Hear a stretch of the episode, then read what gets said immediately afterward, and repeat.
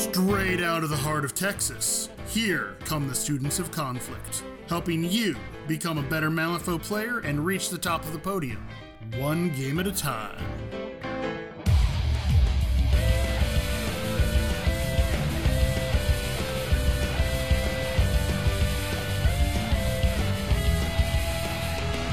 All right, everybody, welcome to Students of Conflict. We are Clay and Doug. Hello! Hey!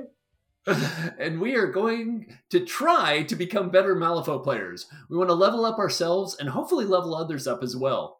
We generally do that by interviewing top third players from the Lone Star Conference playing in Malifaux tournaments across the US. We don't try to capture their entire tournament journey. We just want to take an in depth look at a single game and then dive into the key decisions that they made before the game, during the game, and now that they're looking back at the game, uh, what were the things that they learned that they can pass on to others? Tonight, though, we've got a special treat. First, we're going to talk with Christian. Hey, everybody. Who came in second at the May Malifaux monthly tournament held in Houston on 13 May. And we're going to be releasing our discussion with him as episode 7. Then we're going to speak with Brian. Yo. And anyone who's ever played against Brian knows that he's got very solid card management skills and has been very successful with crews that can leverage that. Way back in episode two, he offered to do an episode with us where we could really dive into that topic. And tonight we're finally taking him up on that offer.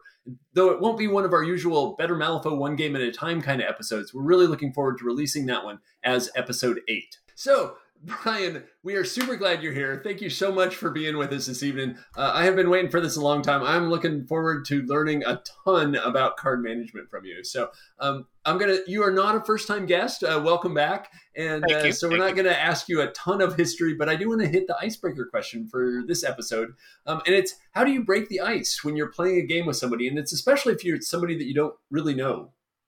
Oh, I mean, I really don't. This is sort of a hard, a bad question for me because it's just like, Okay. hey man, what's going on, Brian? Nice to meet you. Blah blah. Uh, you know, I'm featured on Students of Conflict quite often, so um, you know, good luck, have fun.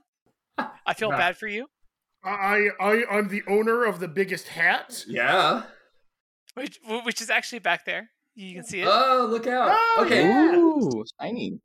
So that is actually a great opportunity for us to go ahead and uh, we will ask for plugs later, I know, but uh, but tell us about this biggest hat thing, Doug. So, it's a big hat.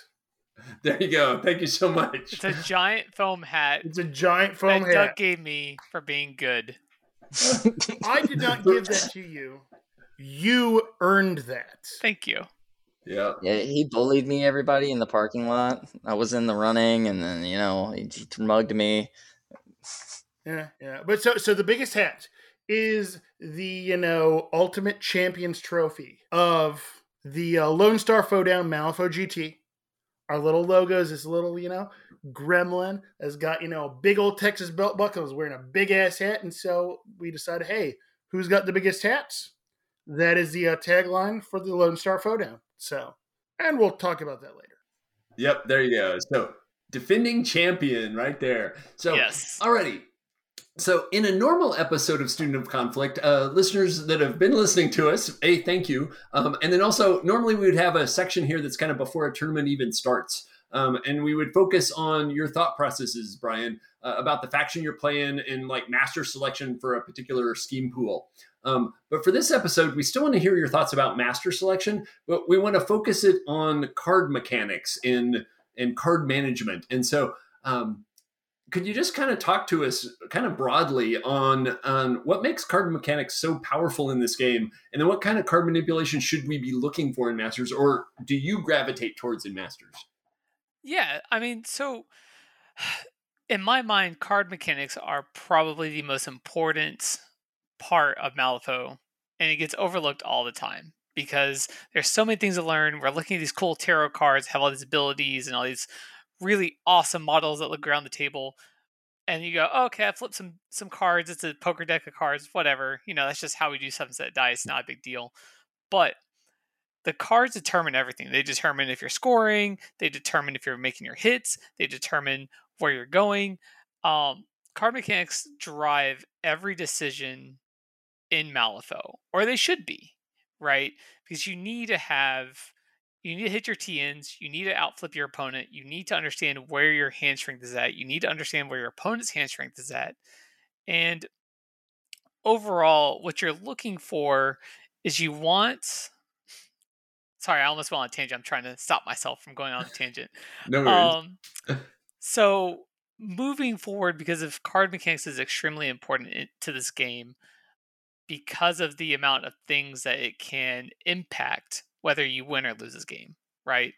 Um, and so when we're talking about master selection, there are a couple different ways that we can look for card mechanics on masters or on keywords as a whole, right? Uh, when I talk about a card mechanic master, what is your first thought? Uh, I'm thinking either draw or cycling. Like I'm, Draw I'm cycling. looking for one of those. Yeah. Yeah, that's number one. Everyone thinks is does this draw cards or does this cycle cards? And that is one aspect of card mechanics. You also have do I get positive flips? Do I force negative flips? Do I do terrifying where I force card flips before you can even take an action against me? Um, and there, there's a lot of little nuances throughout the game where card mechanics become important when you're choosing a master or keyword. So uh, let's look at um, I want to say Jack Jackdaw, but he has the best of everything, so I'm not he can't talk about him. Um, I mean he's got card draw and terrifying, so whatever. Yeah. Uh, and but, like- discard effects too. Kind of like discard anti card draw. You know. Oh yeah, Yeah. like Jackdaw is my favorite master to play, hands down, because of the amount of hand manipulation that goes into him as a master. Um, unfortunately, he's just a negative play experience for everyone else, so I just don't play him as much. Okay, and so that actually kind of and and this is going to be a tangent, and and I'm sure that we'll Yeah. have others. But so okay, because you're you're very well known for playing von Schtook very very well, who's got like some front of card card draw ability and some really interesting card mechanics. But why? Yeah, what why is Daw more your favorite to play as opposed to von Schtook? Just looking at those particular two examples, can you talk about those two? Yeah. So I mean, okay, my my three primary masters because card mechanics as a whole is Von Schtook, as you mentioned, Jack Daw, and then Reva, which everyone goes, "Oh my god, Reva," and that's entirely different tangent. I won't go into. Okay. Um, but you're asking about the why is Jack Daw better to me than Von Schtook in terms of card mechanics and card manipulation, and it's because of the way the card interacts. Uh, it's the way that the cards are interacting with the game state. So Von Schtook draws cards, card cycles. You know, if we tie suits, you apply pressure to your opponent by trying to tie suits and force them to make decisions of giving you cards, right? Or you're cheating in low cards specifically just to cycle a card. Um, and that's great. It makes Von Schtook very powerful. Uh, he's my best master I play, uh, and he's probably one of the best masters in the game currently uh, because of that mechanic. But what makes Jackdaw more enjoyable to me is that not only am I drawing cards throughout the game, right? I'm hitting you because you have my upgrades, or I give you an upgrade that makes your life harder, and I punch you again, and I draw a card, and I'm I'm giddy. But I'm also forcing you to discard your hand, which pressures you into thinking into deciding which cards to get rid of. Uh, I am um making you go, well, my hand size is six, but realistically it's only two or three because I'm gonna discard three cards this round, right? Or I need to burn all my cards early in order to try to not discard cards, right? Uh, but then you also have terrifying across most of the crew. So you need cards to cheat through the terrifying to hit my models, which I'm then going to make you discard. And you tie all that back into uh, what Jackdaw 1 and Montresor have, which is execute, where if you don't have cards in hand, I just kill you. Just take a crow trigger and discard a soulstone or die. Get off my table, right? Um, and so something that I really enjoy is first activation with Jackdaw is you hit someone three times first activation and they have no cards for the rest of the turn. Because you you burn all three you burn three cards from his main melee attack and then you hit execute trigger three times and they're they're dead for the rest of the game. Like it, it's a horrible time for them and uh the amount I just love applying pressure to my opponents as much as possible and seeing how far I can squeeze them uh, until they get too frustrated and start making mistakes. And Jackdaw is perfect for that type of gameplay because of all the different interactions with this card mechanics.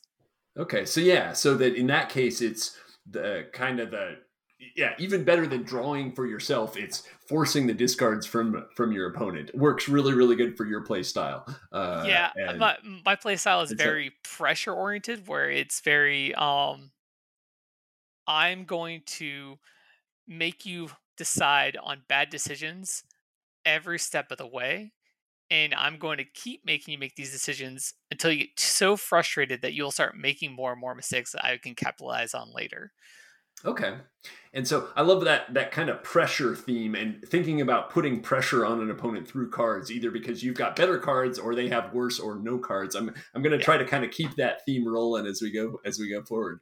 And so uh, so okay, uh, are there any card mechanics that and I'm looking across the the internet here at uh, at Doug and Christian, uh, any card mechanics that you particularly love that we haven't talked about yet that we need to to take this approach a moment to talk on?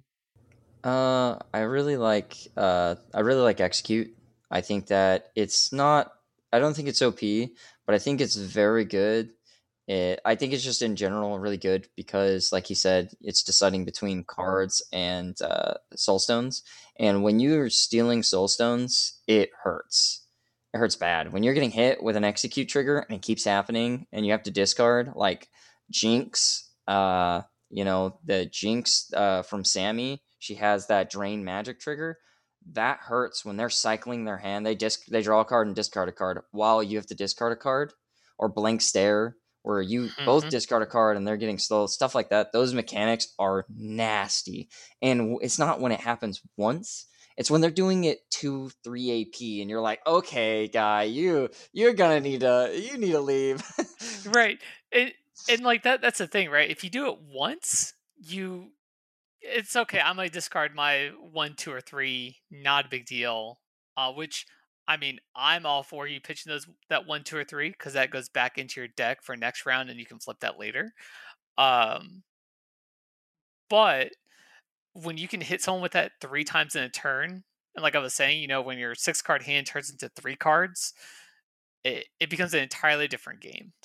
It's bad though when you pull that four like four really good cards like a 10 and a two thirteens and 11 and they hit you with that three times and you're like you see that 10 hit the dirt you're like oh this man has got some he's got sauce in his hand yeah it's that is a down. that is a great piece too where and i want to circle back on a kind of a particular thing on like managing your hand when you're under that kind of pressure. And so, yeah, hold that thought, Christian, because we will definitely come back to that. Um, yeah. That is, because that is super powerful, um, and and it's useful. I think I, I, it's going to be useful. I think for for me as well as for our listeners, hopefully, uh, to talk through that a little bit.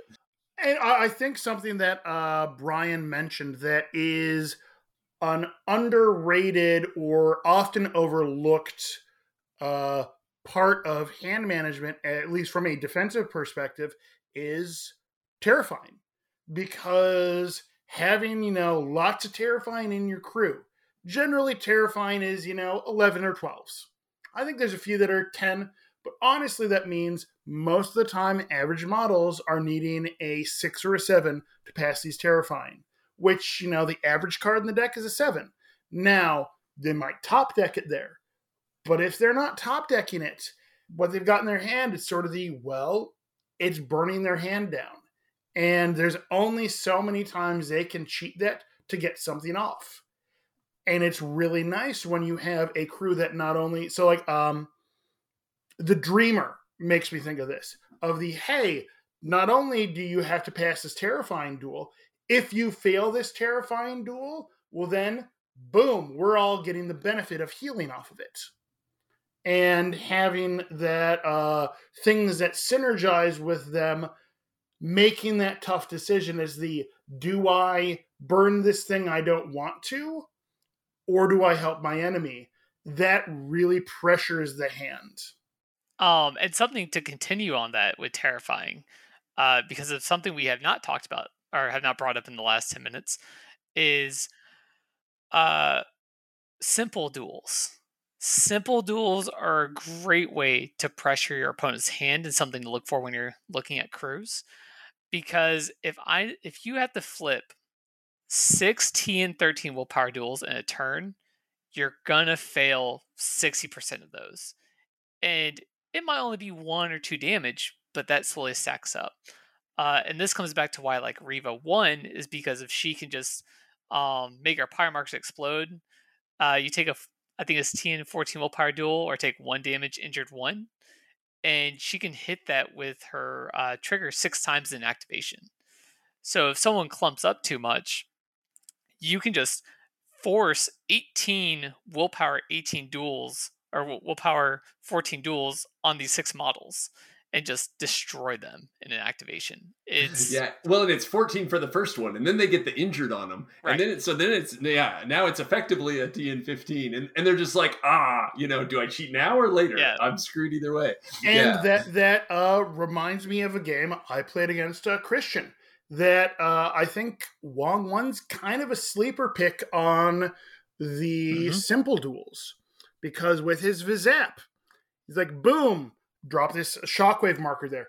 First off, he's got the cataclysm marker. He's dropping it. He's hitting a whole bunch of models with this. Now that's all a bunch of move 13 duels. Now, like you said, move 13, that is taking a seven or eight for a lot of models. And if you pass them, you get glowy.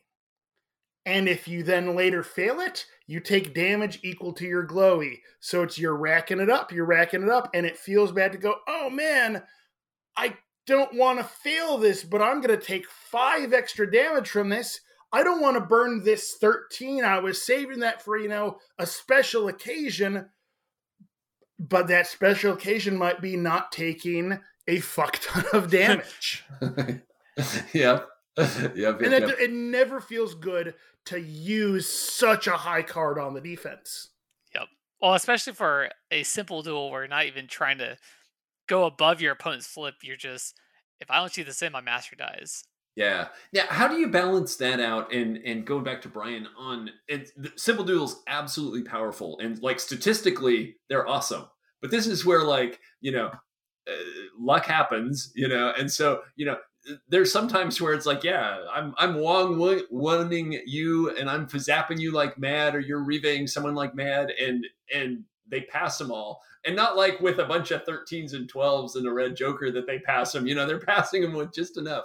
you know, their top deck happens to be air quotes lucky at that point because they get the, the sixes and the sevens that they need. Yeah, and you're just like, well, that was my master's activation, you know, and I did flat nothing you know? And so statistically i know that was a master's activation and i would have you know how does how do you balance that out? Or or where do you put those kind of effects in your grand tier of like you know discard is maybe your most powerful you know? And, I, and i'm not asking for a specific list of card mechanics in order of coolness but where would you put the simple duel ones in that so, list ish one of the biggest benefits of simple duels that i really enjoy is let you know terrifying simple duels whatever. Yeah. Let's let's say you know i'm terrifying 12 my opponent needs a 7 to hit it they flip an 8 uh i'm perfectly okay with that scenario. I'm happy if they fail it i'm happy if they pass it because if they pass it that that card is not hitting me. And if they flip another card that's no longer that 8 that could be a lower card uh, if your opponent flips like a god and hits all those duels during your master activation, it's not great. You know, you're frustrated. It hurts. But that all those cards are no longer in their deck to be used against you, and you know their deck is now going to be cold in a lot of cases, right? Because if that means that all their weeks are left in their deck, or the weeks are in their hand, and it means that hey, the your next activation, you send your beater in because they're going to flip horribly and you can just go to town. Um, and so that's where I don't necessarily say we count that count cards, but trying to keep track of if your opponent's deck is hot or cold is also very important. Uh, like, oh, yes, absolutely. They flipped four severes in the last two activations. That's horrible. Well, guess what? Those those severes are gone. You can go back in there later and do more damage. Now that doesn't apply to someone like Misaki who just reshuffles their severes back in. Yeah, but that's a whole different matter. yeah, no, totally good point. So, okay, I uh, wanted to shift on to a couple other mechanics. We had some questions coming out of the Discord that uh, Ben Jules had asked about um, the weaknesses of kind of the cycling mechanics. You end up with you could cycle a bunch of, of low cards out. You've got a hand. Your control hand is nothing but severes, you know, or certainly high cards. Um, and so, yeah, you have your your hands on fire where do you place that? You know, it's great, but yeah, like you're saying, you're not going to top deck those ever. And so, yeah, what what do you think about cycling versus draw? Maybe is the best way to ask this question. Um, draw is definitely better than cycling in a lot of cases.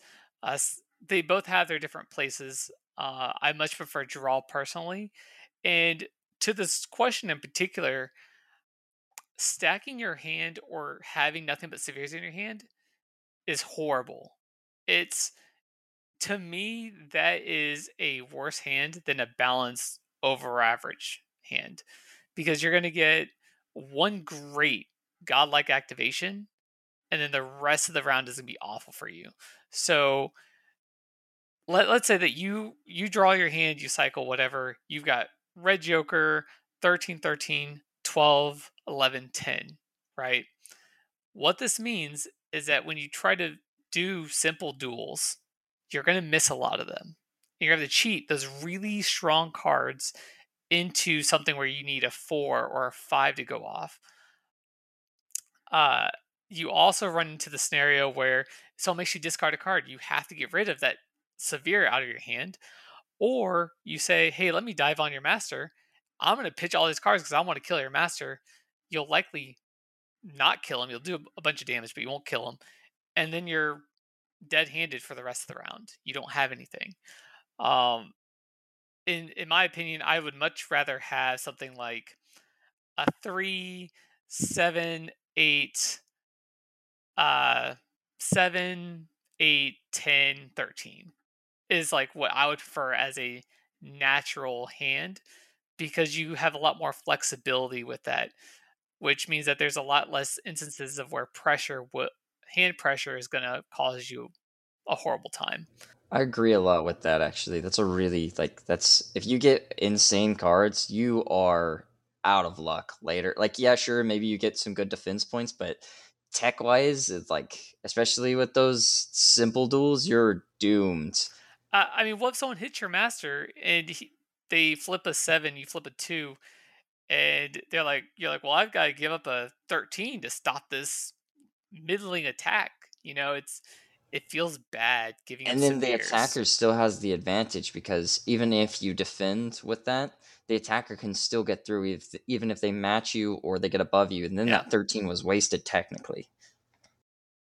Yeah, it's a strong a strong hand like all severes or top level mids with all severes is generally a bad hand because it limits your options severely in, in my great. opinion. You know, that's not fact or anything. It's just it's what I've found um, with all my card draw crews I play, uh, my cycling crews I play. It's you, you want a good average. No, that's cool. No, thank you. That uh, I want to combine. We had uh, uh, within our Discord. And again, for listeners, uh, the invite to our Discord will is normally in our show notes at the very top, but we will absolutely make sure we got that uh, in this one. Uh, please join us, and you can ask questions too. Um, I had some questions from from PKane seven sixty eight. That's Pete from Rage Quit Wire. And I will tell you that if you're listening to this and you're not subscribed to Rage Quit Wire, you should pause this recording right now. Go over find Rage Quit Wire, uh, either their YouTube channel or their podcast, and uh, and subscribe to them, and then come back to this one, please. But uh, but seriously, question from from him, and and also a question from Musab ties together, and it's what do we do if we're playing a crew that doesn't really have great um, great card draw or card cycling or card mechanics of you know it's we really like whatever crew or it happens to be the crew that we bought in before we we heard this episode or whatever and we're we're playing that. What do we need to look for? How do we deal with that? And and we may go through this later in the episode too, but just in general, as we're talking about just a general concept of what do you do if you're air quotes stuck with a master that doesn't have a ton of great card mechanics? Um, so uh I would say to start that off is get a new master. Okay. I mean, so there are ways to mitigate having no card draw with your master or having card cycling. You know, masters that have inherent positive flips uh, are are always going to be good because you're flipping more cards raises your average card numbers, right?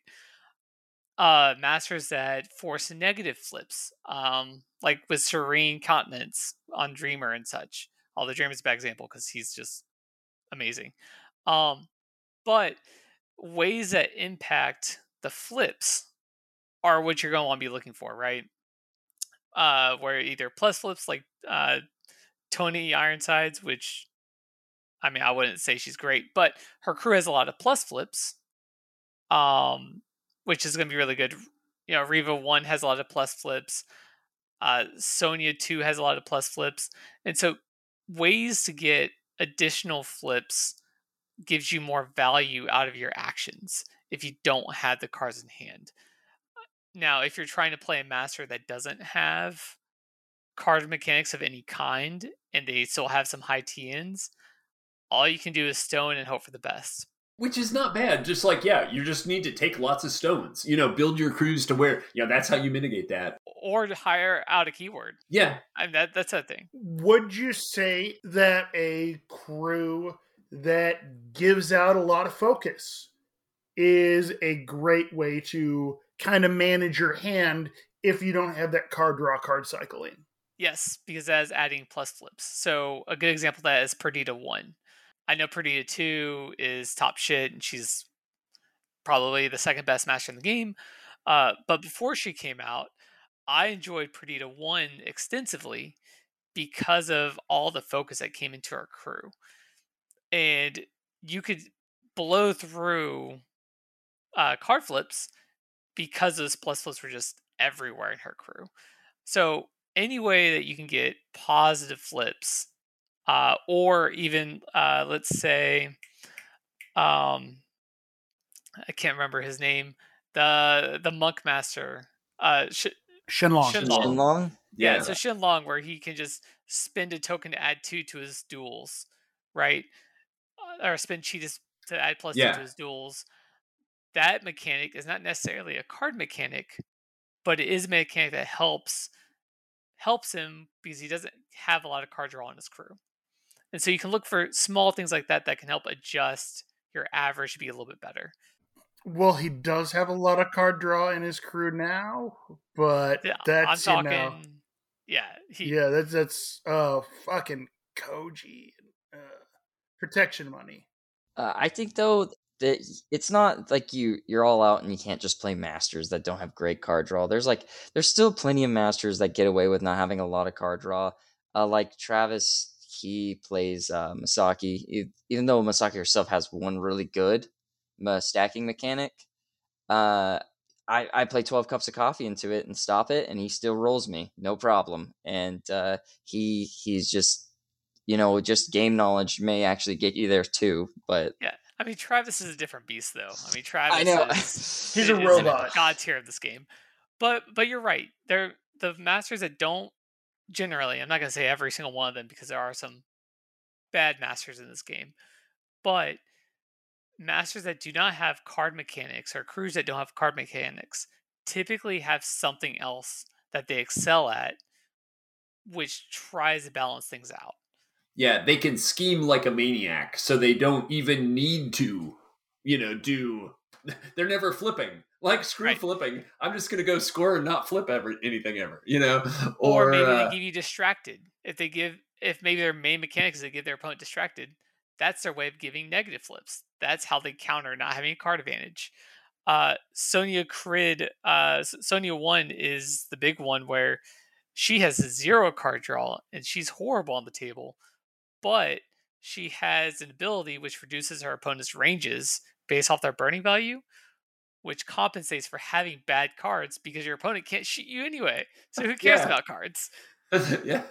Yeah, we can't do anything. we're we're uh yep, exactly.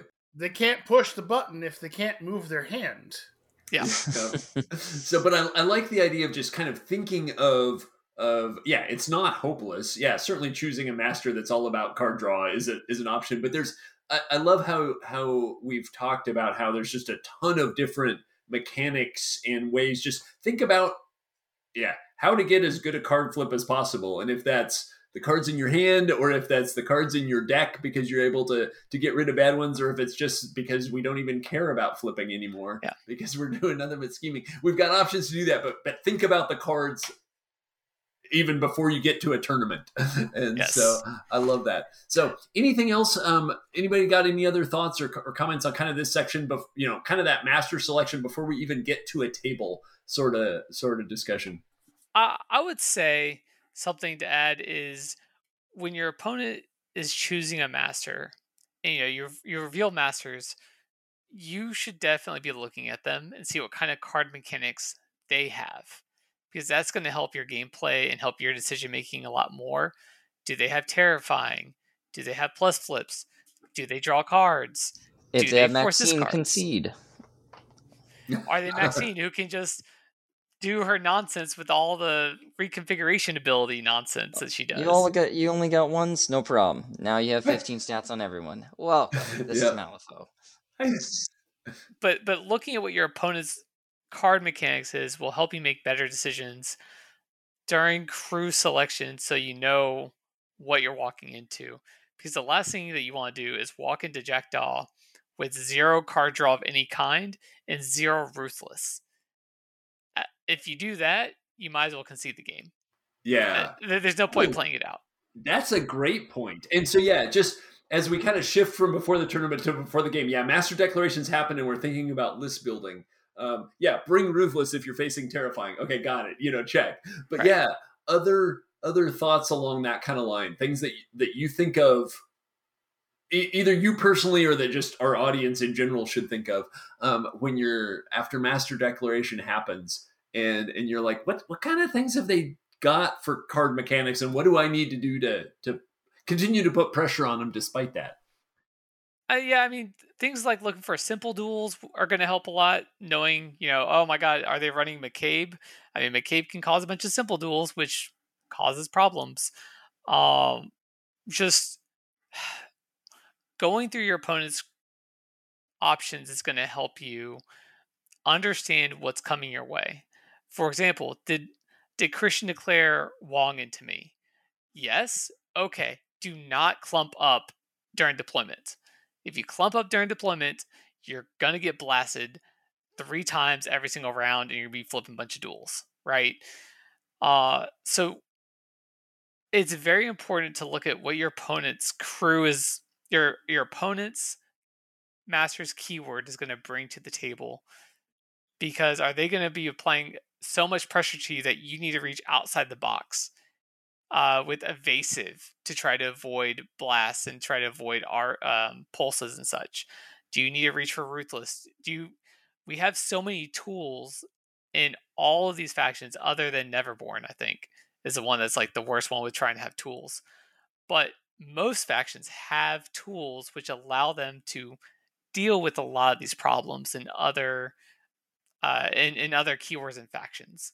Uh, and I only threw that Neverborn in there just to make fun of Andre because he always says that they have nothing. So There you go. No, that's awesome. I mean, we got we got card draw if you use Ancient Pact. Which is true.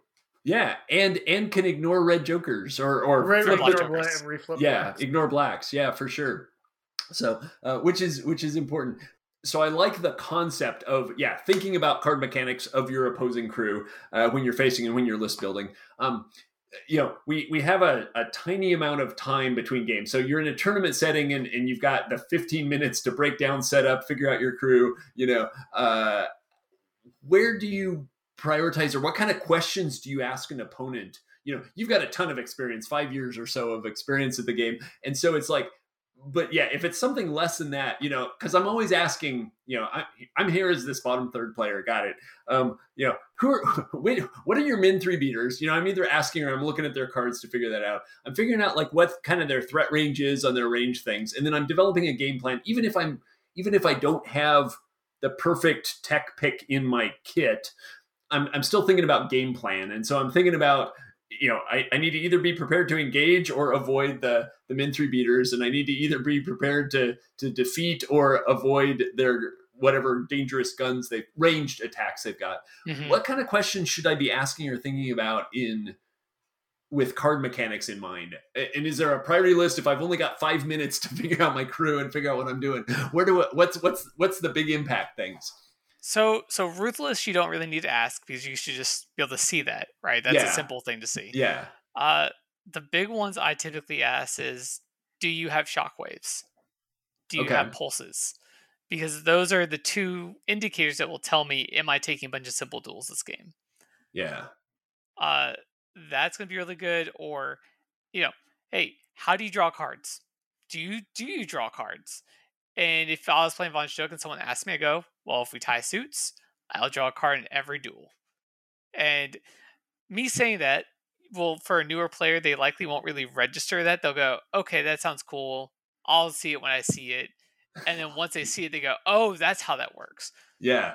but a- asking it up front will help you get an understanding of what's coming your way. And hopefully you're not playing someone who's going to lie or be shady, right? We shall be playing open face of, hey, uh, here is the capabilities of my crew. This I may or may not hit you with this. I may or not throw three or six wong balls at you. yeah.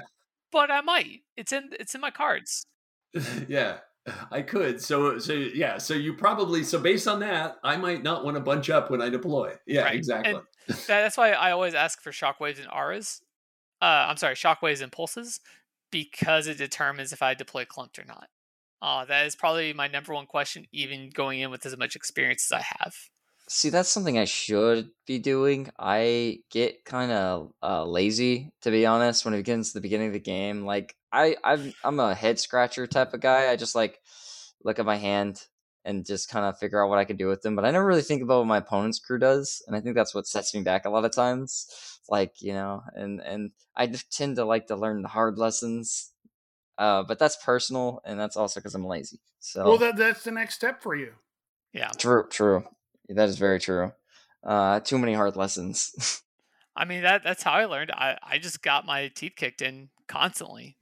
That's my favorite way to learn. Per- You're honestly. welcome. Yeah, you're welcome. yeah, it's true. So we are living that dream, and and it's good that uh, uh, we've talked about that before a lot. Texas Meta is you will absolutely get your teeth uh, kicked in, but you will absolutely learn a lot. Everyone's super good about talking afterwards, uh, given a few minutes to be able to chat through stuff and uh, and and and help you internalize those lessons. So uh, it is awesome.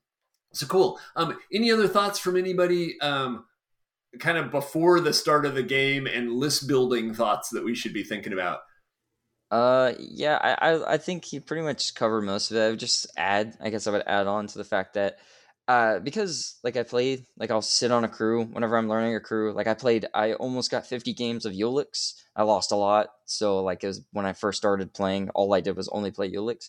And pretty much the very first thing I thought about was like, what if, where is my hand going? Like that before the game is just immediately okay i have these two high cards those are going to be war pigs uh what am i you know that's what i did and then i would decide further that i was like okay then the rest of these cards are discarding to prevent damage to my pigs or you know and i didn't really think too hard on it but i think that's normally what my deciding factors are is just like okay uh, if i'm playing the kill crew you know, someone that can really hurt people. Like when I was playing Seamus McMourning, it was like, okay, these two high cards, this is going to take somebody out. That that was the only yeah. thing that I ever thought. But I didn't really go further into that. I think that Bryan's thought is a lot better. It's like knowing what you're getting into is pretty is pretty smart. I, I should probably take that for later. you, you're welcome. Yeah, no, I definitely am. That's why we're doing this. Well, and I think that comes down to also um, what I think one of the best, um, most powerful upgrades in the game is for Rezzers the Whisper, Yep. Yes. where they've got intuition. I- Intuition is the best ability in this game. Now you need to be able to know, right? You look at those cards and go, okay, what order am I putting these in? And what do I have in my hand to know, okay, like I got, you know, a big card, a shit card, and a mediocre card. You know, because let's be honest, that's what the average, you draw three cards, you're going to probably, you know, on average, have a good one, have a shit one, have a mediocre one and knowing the order to put them back in, that's the harder lesson to learn. But knowing, hey, okay, I want to fail this duel, so I'm going to flip this one where it's going to burn that card, and I'm going to cheat that. And then I'm going to have these cards for these other things. But knowing what those first three cards are, for your master lets you plan out that turn to go, okay, there's nothing they can do about this. I'm going to get this off, and then we shall see. Do you want to know my favorite thing about intuition eh, on, on Masters? On Von Yes. Schtook, uh, on Von Schtook, you you use the uh, the card, the first one, to fail a duel, and then you get plus plus for the rest of his activation. yeah. Okay. you I've seen intentionally that. fail it, and you're like, you know what? I'm gonna use this bonus. Hey, you know what's even better? I might draw a card out of it. Who knows? Do you have a defensive trigger built in? I'm gonna use it on you. Thank you. Thanks for the card. I don't know if the player is listening, but there, I believe the guy said he was from Las Vegas, but he also is a YouTuber, and uh, I had taken a picture with him. I've, I'm sorry, I forgot your name. Don't hate me, but uh, I had I'd stumbled across their videos a while ago, and uh, it's been a minute. But uh, he played that versus me, and it was the first time I ever found out about that crew, and it was. I'm like freaking out because it's like my model is going to be ignored for strats and schemes, which that ended up destroying me as well. But it, he was like, "Oh, oh, okay." Now that I, I, I failed it, and I cheated a high card to stop that too. Because now I failed, I got I got positives for the rest of the time. I'm like, this OP oh. crew. I'm like white knuckling. it, it was a stomping. He had like five points to my one. It was just a brutal crew. But sorry, go back to you, Bryan. No, you're good. It's, fu- it's, I mean, I, I do that all the time. It's wonderful. Oh God, I don't want this ignored. I'm gonna cheat at 13. All right, I'm gonna cheat at one to draw a card, and now I'm gonna just kill the model with my plus flips. Thank you. Yeah. Oh, and by the way, I matched your suit by cheating in that one, and so Yeah. now, yeah, Now no, I it's the card. Thank you. Yeah. Yeah. and It's you didn't even need it because most of the time your hand's full of cards already, so you didn't even need the plus flips. But yeah, that's but, just the but look, extra. look, look, look, look. The goal, the goal with Von Schtook and drawing cards. Yes, drawing cards is great. Cycling cards is great. But the goal is to pressure your opponent to the point that just they just give up. Yeah, that they don't That's have to you want. cheat. Yeah, Yeah. yeah, Mhm. you've won if they're not cheating. You know, You they're just like, want oh, them so tired and so being down of drawing those cards, of letting you draw cards that they just go, "This is bullshit. I don't want to play anymore." You know what? Do whatever you want to do. Like that's do what you're gonna do. that's the goal of every Von Schtook game. And It's why Uh, I will call out every card draw I can. Like, hey, would you like to cheat? Because I will draw a card if you don't. And they go, "Ah, again? Why are you doing this to me again? All again? the thinking. It's it's, it's some Yeah. hard thinking right there. Yeah, Yeah. uh, that's awesome. Uh, so no, that's great. Um, and, and a great segue into the whole during the game section. So so yeah, uh, I'd like to start this at the very very start. uh, We we talked some about hand management and having that set up and, and how you might play some actions during during a game. I want to start at the very very beginning of the start phase. So you've just discarded cards and then you draw cards. Um, and so pretend it's not turn pretend it's turn two. Can you talk to me about your decisions on discarding cards and rules of thumb that you use there. And then when you draw, what you're looking for in your opponent, a chance to talk about poker tells. I know that you've got some good experience there. A chance to talk about using stones. A chance to talk about building the or shaping a hand so that you have the right cards in your hand for uh, for what whoever gets the first activation. Winning initiative turn two is a BFD, and so yeah, just that entire well, sometimes not always, yeah, but often. Um, so yeah, talk to me about the start phase, please. Yeah. So, you know, you you pitch your cards. Uh in my mind, you I keep eights and above unless I need to hit a specific TN or I have a specific suit that I'm gonna need later. but if it's a seven or less, it typically goes back in the deck. Um, and to be honest, if I have a seven in my hand at the end of the round, I'll try to cheat that into a duel just to get that back into my deck so I can draw it or uh, so I can either draw it or flip it later. Uh, you should always be doing that if, you know, at the end of the round you do an action and you miss, cheat that card in that you want back in your deck to pull back later, right? You don't really want to discard it because that thins your deck. Um, really, the only cards you want to discard are going to be weaks, right? At the end of the round, you really want to only have one, two, three, four, five, and maybe sixes in your discard pile because those cards are not coming back for, for a full round, which is wonderful. You don't want them in your deck. But if you have a seven in there, it sort of feels bad. Anything higher than seven, you just you, you hate yourself. Um, whenever you draw cards, so this is the poker tell phase, right? So you know we draw our cards. The first thing I do is I do not look at my hand. I, I watch my opponent draw their hand the entire time. My eyes are glued to my opponent's face because the amount of information people give away with just a sigh, a slumping of the shoulders, a little giddy like shuffling movement that they just got a really good card like the red joker in their hand. Uh people don't hide their tells at all when they're drawing their cards. So you can typically gauge what your opponent's strength is by watching them draw cards. And also whenever it comes time to burn a stone to draw cards, is another moment where you can tell the hand strength of someone. You know, they they draw their hand and they look at it and go, "All right, I'm gonna burn a stone to draw cards." Before you've even looked at your own hand or drawn your own hand, it's just our first immediate reaction. You go, "That's a dead hand." Right? They've got four weaks in their hand. They're just trying to trash them. For me, I always make sure one, I burn a stone to draw cards when it's my turn to do so because there is an order to do it. Uh, and then two, I make sure that I do like a little mental internal count, right? I go one Mississippi, two Mississippi. All right, I'm gonna burn a stone to draw some cards, and I play it off like no big deal. I could have a handful of weaks eh, or a handful of severes, and you'll never know what I have because I try to be very blank faced and very neutral as I say it. Um, I don't reorder my hand. You know, some people will do weakest to strongest, and they'll fan it out to you know oh, I I need my three, four, eight, nine, ten red joker. When they order their cards and they're cheating, you can determine where that card is in their strength order, right? So my cards are fully random in my hand, uh, unless I need a specific TN for something, and that will go to the side because that's something that's for one purpose, like a Necropunk leap.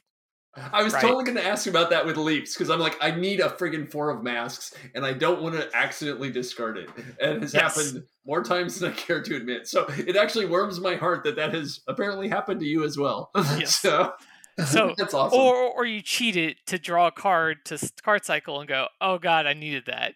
Yeah. Um, oh, so now now I need to go figure out a way to make this leap happen because I really needed the leap. Totally. Okay. You Oh, I feel so good about that. Thank yeah, you. so TN should always be separated, right? Because those are your I these cards are dead to me. There's been games where I will even put them on the table face down and just go, these are not touched until I need them because it's like that that card is a point to me, right?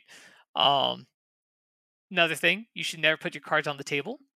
Uh I know I just said I do it with like my my cards, but your whole hand, when people put their whole hand on the table, that means that they're done with them. They're not looking at them. They're not getting used. These are trash cards. You know, oh, I've got three cards left in my hand. Put them down the table. I'm not even looking at them in between activations, in between cheats. I'm saying no, no, no, no.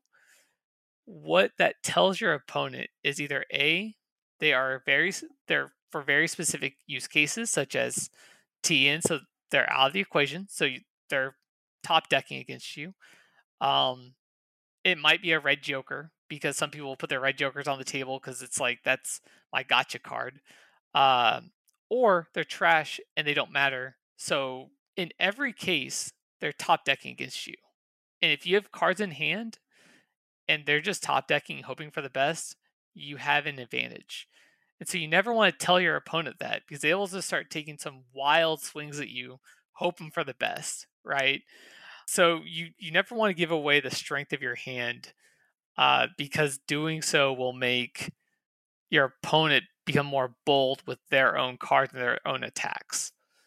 Or oh, conversely, that between making them bold can also make your opponent more cautious if you're got to tell that you have the god hand. Yeah.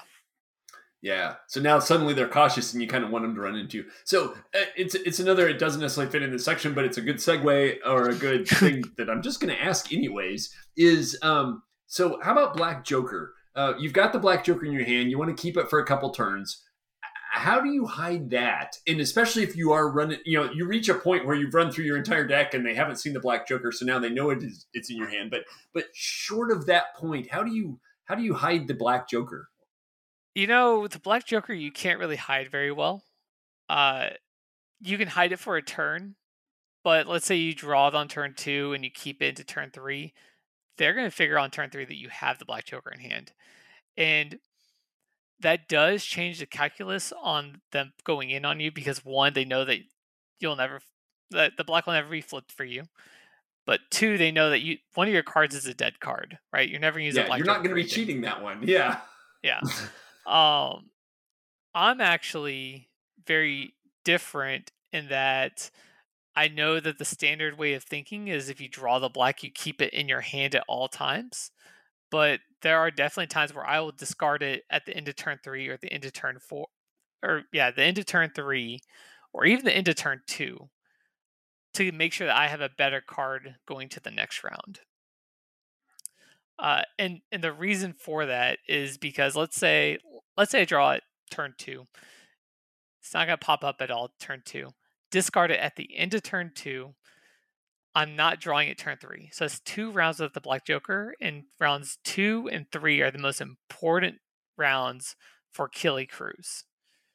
Because by turn four, their beaters are dead. So the Black Joker doesn't matter as much. Right. One way or another. Yeah. So Yeah. in my opinion, I'd much rather discard the card at the end of the second phase, at the end of the second turn, and draw another card into my hand that's going to get used in round three, rather than holding on to it and just, you know. Well, technically, that would be discarding the card at the start of turn Sorry, three. at the start of the Yeah, round, yeah. yes. But if you're if you have Black Joker in your hand, your opponent's going to figure it out. You want to try to you, you want to try to hide it as much as possible, but they're going to figure it out. Alrighty. So we had a question from Musab. Uh, we'd already talked about stoning for cards, but uh, uh, they also ask, "What's the best way to mitigate or deal with a terrible hand?" And specifically, I'd like to know, like, what do you consider a terrible hand? We've talked about a good one is maybe an even distribution of from all the way from super weak to to great. But yeah, what's a good hand and what's a terrible hand to you, and how do you deal with that? a terrible hand is you know you have eight high in your hand you know you have a medium moderate as like your highest card or it's eight or less and then one severe is a horrible hand um if you don't have two severes in your hand you should you should be stoning for cards in a lot of cases unless you have a lot of funky tns that you have to hit that's a lot of middle tier stuff uh, McCabe is a good example of what that would look like, where you want a lot of moderate cards to make sure that they top their TNs. But having three or more weaks in hand is where bad hand, right? And that's when you need to stone for cards and you have to figure out what you have to do in order to mitigate that with whatever you draw. Uh, and sometimes you'll draw those next two cards and they're both also weaks and you have to pitch them. And at that point, you just have to understand that if your hand is bad and the two cards you discard is, are bad, and you discarded one or two cards from the last round that were weak cards, your deck is fire, right? Your deck is going to be so hot on those top flips or on, on those top decking flips that you only have to worry about your hand as much unless you have terrifying or something along those lines. But the more weaks in your hand, the less they are in your deck. And so that's where you want your strong cards, unless you w- need a specific action to go off. But You just have to understand that your deck is going to be better, and you need to flip those cards as many cards as possible, right? So, I would probably say take don't focus an attack, right? Don't spend two AP for one attack. Attack twice because your cards are naturally going to be better. Because you know your deck's going to be pretty hot. Yeah. Exactly. Okay. No, that makes great sense. The um, do you stone, and, and maybe this goes to like the larger concept of is it worth a point? You know, a stone is is generally going to be worth a point. But yeah, I, I love the example that we've used of you have a leap whether it's a Silurid or a Necropunk or whatever the heck, but you have a leap that needs to go off. You've got to have a four mask or a five mask or whatever. Um, do you stone for those? Eh, you know, you've you've got no masks. Eh, yeah. At what point are you like, there's a 25% chance, or I don't know what the chance is of drawing a mask from a stone. Is that worth it or not? Because I, I have certainly struggled with that question myself. So points, any investment of resources into scoring a point is worth it, even for the chance of scoring a point. Because we're we're playing a 16 point game and so you need to be doing whatever you can to scrape together that 6% of, of your win condition in your favor. Whether and you're saying is, 16 points because it's eight for us and eight for the opponent. Yeah, okay. Yes, you're, you're playing a full 16 point game, eight for you to score and eight for you to deny. And so any time that you need to invest resources like stones, cards, actions, it's all worth it if that gets you the 6% of your win condition, gets you closer to that goal of winning the game. So, absolutely, if you need that mask to guarantee the point, and if you don't have that mask, you just don't score that round, you stone for that mask. Uh, I think it's so if it's. If you need a four of masks or better, you've got it's a uh, 20.37% of your deck is cards that will get that are a four of mask or higher. 20.3. How'd you get that? So that is um, 10 cards plus the red joker. Oh, 10. Sorry. 10 yeah, cards yeah. plus the red joker. So 11 cards divided by 54 yeah, and you haven't seen it yet, so you know it's in the remaining. You've already drawn your six or seven, and you have your discard pile. So yeah, but it's it's like that percentage or higher, twenty percent or higher. Well, yeah, that, that's the percentage of your deck, not your percentage chance of drawing the card. Yeah, that's harder. Okay, I was just going. This is what you know. The percentage of your deck that will get you that leap. It's twenty three percent if none of your cards in hand are that card. Okay. So, yeah, so a stone is definitely worth trying to hit that mask. Okay. If it's the only way you're going to score that point. Because yeah. otherwise, you're dead in the water and you're you lose out on part of your win condition. Especially because the um the necropunk can't spend that stone to just add the suit. Right. Right. And yeah. I I've even gone so far as to knowing on turn four I need to get my Necropunk to the spot. So on turn three, if I don't draw, I will stone on turn three to get the card and hold it into turn four. Okay. No, that that, that makes great sense. It, yeah. If it's one of I, those, there's no other way to get this, and you look ahead and go, I'm gonna have to do this in two turns. I will do what I can to get that resource earlier. Yeah, it makes great, great, great sense. So I've got I've got a question yeah. to ask that be, before we move on from this because a lot of what we were just talking about there with the big time for tells in the game is when you draw the cards. Yes. All right. It is no secret to the world. I kind of wear my emotions on my sleeve. I'm not the only one. How do you mitigate not having a poker face? I'm attempting to become a better player too. So, what is a way, what are ways to mitigate not having a poker face? Or what advice do you have for helping to deal with your tells? So, in poker, the only way you're going to be able to deal with your tells is by someone telling you what your tells are. You don't know what your tells are until someone points it out to you. Uh, it, it's a common problem with poker where you know what the common ones are and you try to avoid those, but it's natural human instincts and reactions and habits that you form over time. So it's very hard to break those without someone acknowledging that acknowledging to you that you have those problems. So it's very hard to just break poker tells without third party feedback. Right. You need to know Uh, what they are before you know what the problem is before you sort the problem. Right. So if you don't have that, the ways that some of the things that you can do to mitigate the information that you reveal through tells, through someone that's watching and analyzing your actions and your movements, is some of the things I mentioned earlier. You know, when you draw your hand, try to have a neutral face, try to be talking to someone. Don't show your hand to your friend next door of what your hand looks like. Uh, don't immediately stone, don't sigh, don't slump your shoulders, just look at your cards, take some steady breaths, make a decision, and then just try to be as clear and robotic as you can, just very zen. And this is why Doug calls me robot, is because of part of what I do is when I'm in game mode, I'm very neutral face. I've got my game face on. I'm very focused. You don't really see a lot of information from me because I'm so focused on not giving away any information.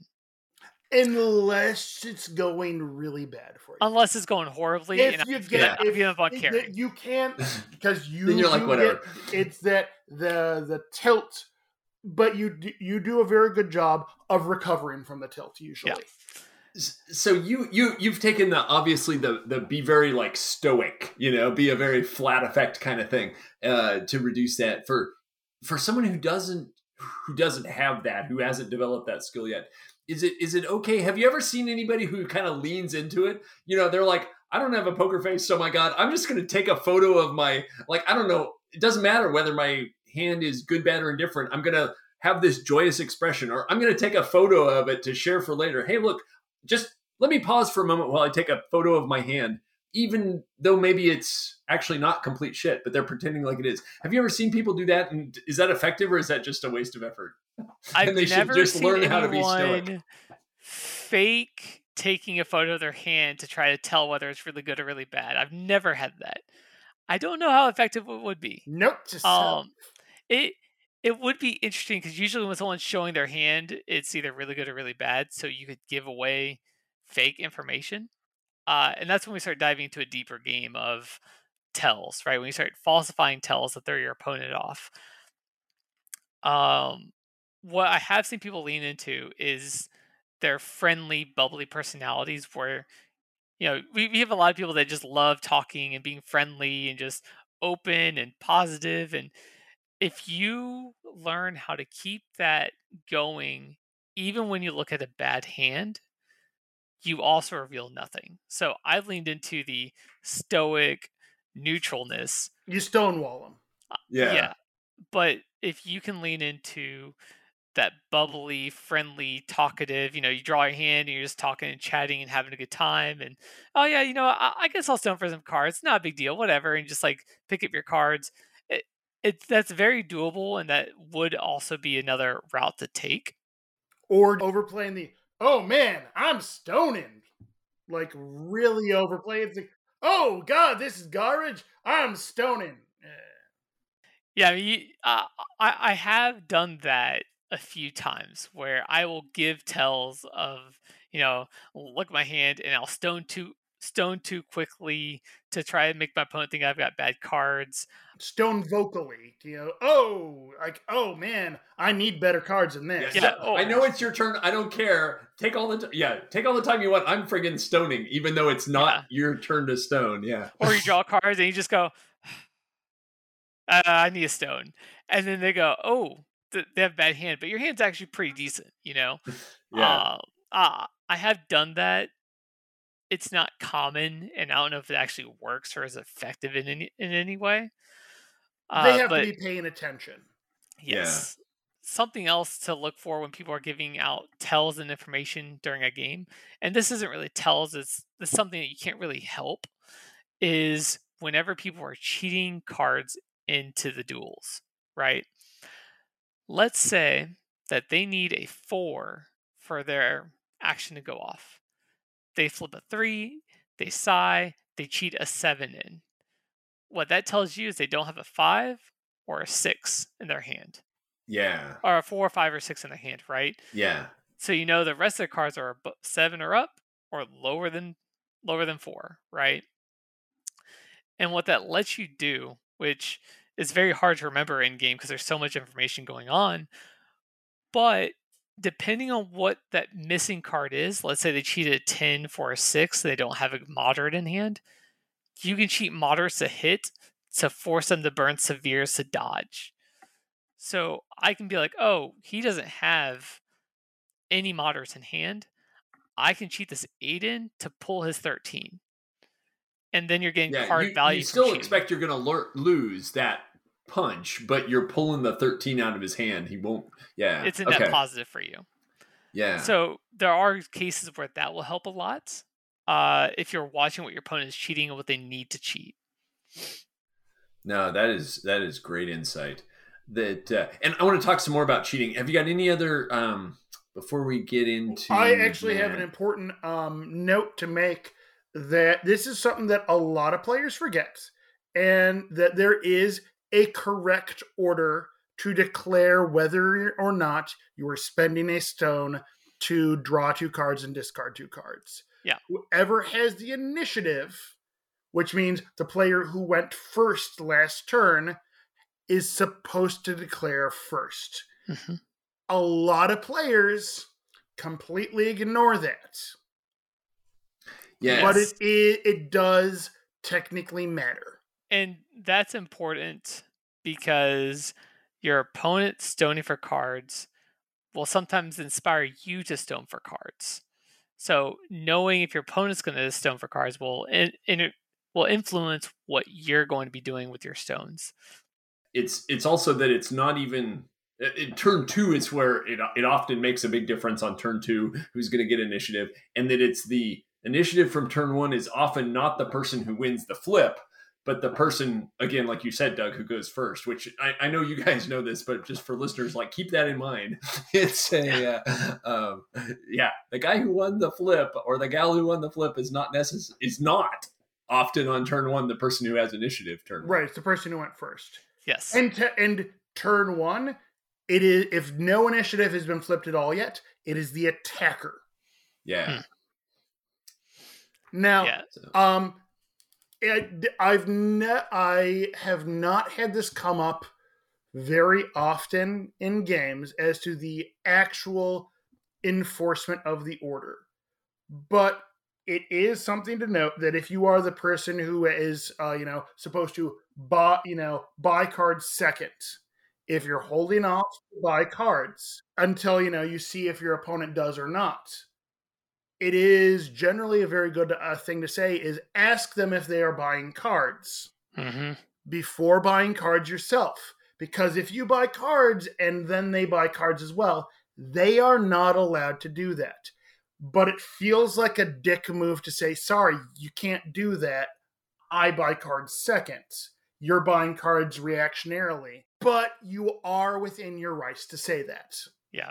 I uh I will always if I'm second, I will always call out them stoning for cards first and say, Would you like to stone for cards? Because that tells me that gives me information to help me make my decisions, right? Uh if my opponent stones before I offer, or if I'm supposed to stone first and they just do it, that gives me also a lot of information about their hand strength, right? So I will never correct anyone. I will never be like, oh, you did that in the wrong order because you just gave away some information that I'm going to use against you later, right? But if let's say if you were supposed to stone and take cards first, and they did it first without first asking you, Yeah. and then said, "Hey, you can't do that." Well, if they didn't give you the opportunity, to. Correct. Yeah. Now, this has only ever come up like once or twice for me and like a very long time of playing. But it is something that can come up. Honestly, this is something that really only comes up top, top, top table stuff where they are getting all this information from that there. Yeah. True. But it is important knowledge to know so that you don't pull a gotcha on someone or that you don't get a gotcha pulled on you because of this, because there is technically an order that you draw, uh, spend stones to draw cards. No, great, great, great discussion. The uh, I wanted to circle back. Um, this is kind of a question from Greg Pack. Um, was asking clear from the other side of the Atlantic, uh, listener in the UK, um, asked in Discord about just if we've got any other insights on managing your hand. You talked about putting um, cards that you know you need to use to make a TN on one side or another or whatever, and making sure that we don't accident. You know, that's the one card you might put on a, on the table just to make sure that it doesn't happen.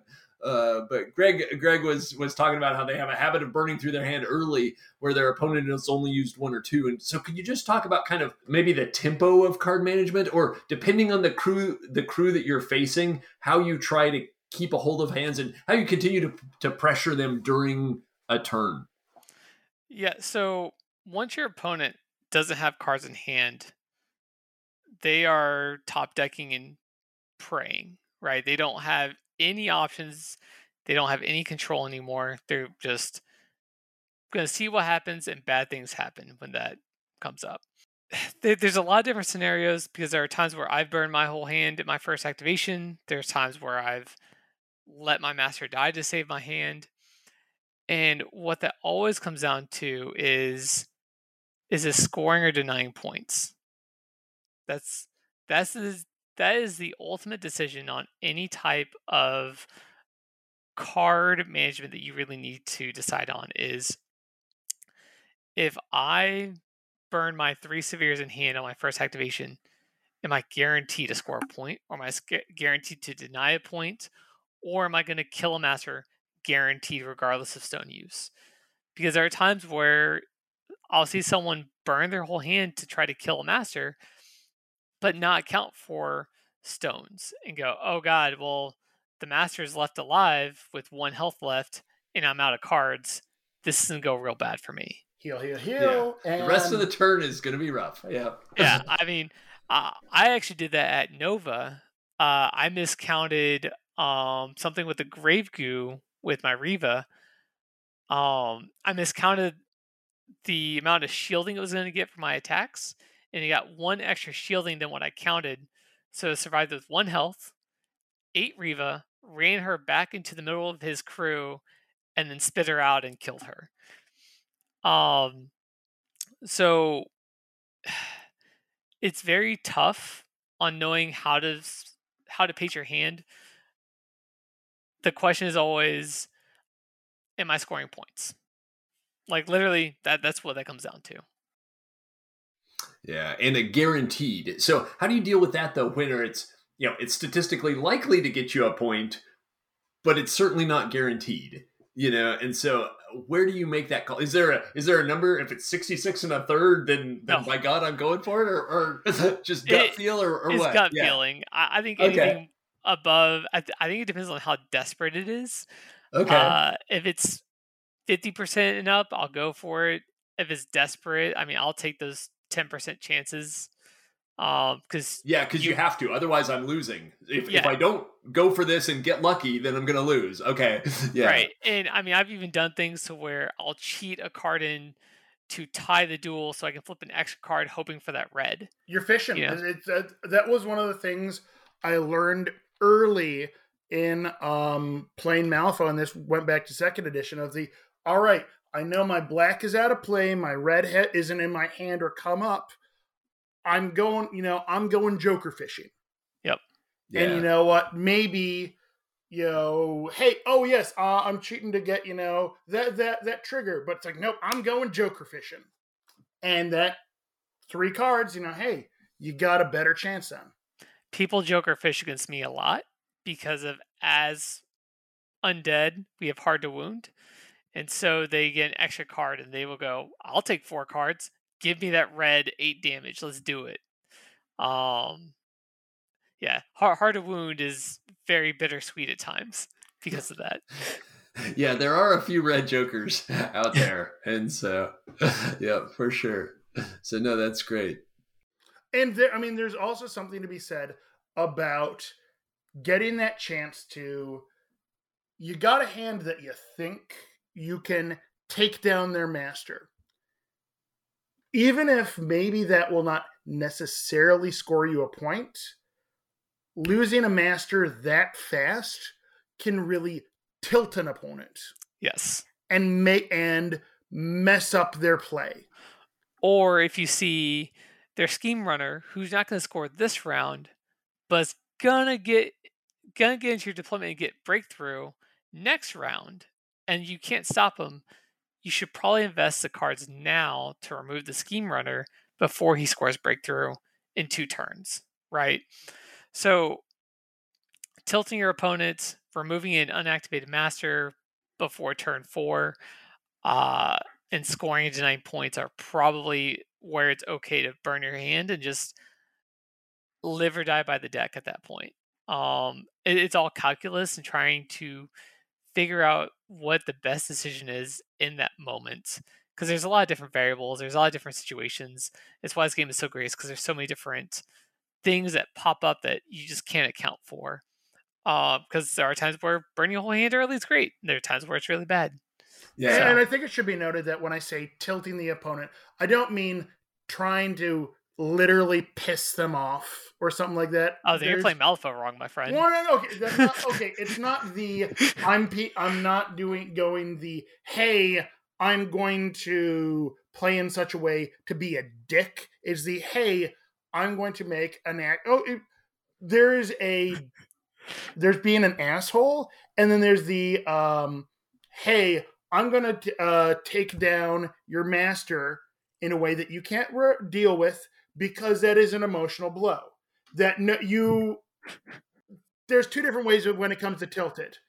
I, I want to jump in here too. Yeah, because because that Bryan, you're you're you, you kind of talk about it. I'm like, no, I'm like trying to be a dick, and you're not. Like, no, I, no, I, am just joking. I'm not trying to be a oh, dick. Oh, okay, yeah, yeah. no, there, you know, there's the there because I know I have met people who they don't tend to stick around the community that long, but who will play the dickish game and either they've gotten you know called into uh, they've got called to task on it or they get driven out of the community. Yeah. Oh there's absolutely people like that.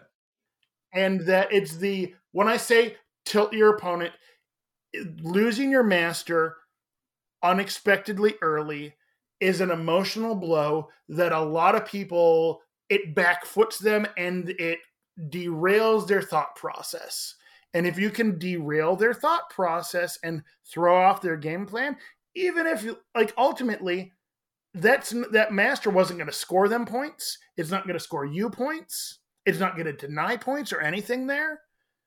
It's still a emotional gut punch.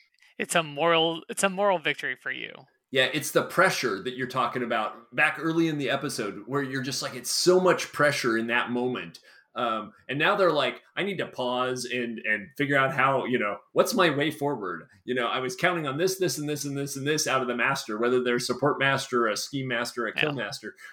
They're like they suddenly don't have that. What is my what is my path to victory now? And all if, if all that you're doing is burning five minutes off the clock because they're in the tank trying to figure out what if they even have a path to victory, like that's a huge victory. So yeah, it's it's and this is important for listeners like like texas is a tough very competitive meta it's not a dick meta there there is one or two dicks out there right but but like that's just humans you know there's there's going to be some small percentage of people that are dicks the reality is it's it's there's a lot of pressure that that we put on each other here in Texas, and it's it's super cool. And so, yeah, card management is one way that you can put a lot of pressure on a player. Yeah, and, I don't think uh, Clay and I have played. have we played before? No, we haven't. It's it's been said uh, that I would love to, and I look forward to that day. But yeah, it's it's lately it would only be on like the first because I'm not going to be meeting you on the top tables necessarily, but but, but there is going to be a day where I am right. That's why that's part of why we're doing this podcast is to, is to help me and others level up. No kidding. And so, I think uh, it comes down to I mean a lot of talk when it comes to hand management and deck management is getting into the mental and emotional side of the game because look your car what what your deck is doing and what your the stats that you have on your card, no matter who puts that crew on the table, that is what's there.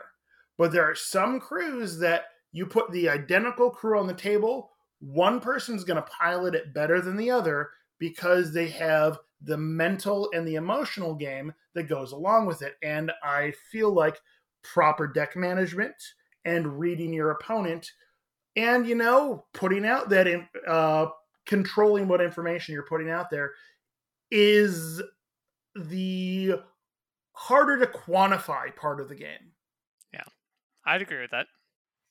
Yeah, and it and, and because it's harder to quantify, it's easy to not think about it. You know, we can memorize cards or we can read opponents' cards or we can whatever, but we're not necessarily thinking about it from a card management standpoint. We're thinking about other other stats, you know, yeah. and uh, and so now super super useful. Which I feel that, like that's uh, something that gets missed a lot with Malifaux is people don't they at least for newer players, right? Like experienced players, they, they get it, but someone new coming to the game, they see it, the shiny cards, they see they see the shiny plastic, they see all the different markers, and that's that's their focus. They don't think about card manipulation or card management. They don't consider that because that's just eh, it's there. But that plays into the entire game. It's why this game is so superior to other games is because of we're playing with an average set of cards where our odds are the exact same because we're it's the same deck of cards. It's not a dice roll of a random number generator. So yeah, exactly. but the the other thing is, as the turn goes on, you you get a better understanding of what the odds of your deck are. Yeah, that you know, okay, my blacks come up, my reds also come up. This is what I've had in my hand. I got a slim deck. You do get to know, you get that even if you're not truly counting cards, once you've got, you know, some years under your belt playing the game, you develop that feel for where your deck is at. Yeah. And where your opponent's deck is at. Yeah. I think that's a that's a great kind of way to to transition into what we would do for you know in a, in our in our normal better Malifaux one game at a time kind of thing. We'd be talking about advice you know it's after the game and we're looking back. And so it's advice for a bottom third middle third top third player segment that we run through. And, and I'd love to kind of hit that within the context of card card management. And so um there's a question that came up and that I'd like you to interleave through that as we go through bottom, mid, and top tier questions. Um, that Tommy Bull or Tommy the Bull uh, on Discord, uh, one of our local Texas players, uh, he he brought up counting cards and kind of in jest. And, and, Doug, you were just talking about kind of judging deck heat, and uh, Ben Jules and some other people in the Discord were also talking about about deck heat. But Tommy brought up counting cards, and so even though that was originally jest, could you talk to that a little bit as you go through middle tier or you know bottom tier middle tier top tier how much of that is useful? How much of that is you know you know at some point in there's counting like every card which is a high skill that you've even said that you don't have as a top tier player. But like keeping track of the jokers is kind of a in my mind a bottom a bottom tier skill that we need to work on you know? I should at yeah. least know whether me and my opponent have have flipped over their black jokers and red jokers or not. But but like where does that fit in as you're going through? Yeah so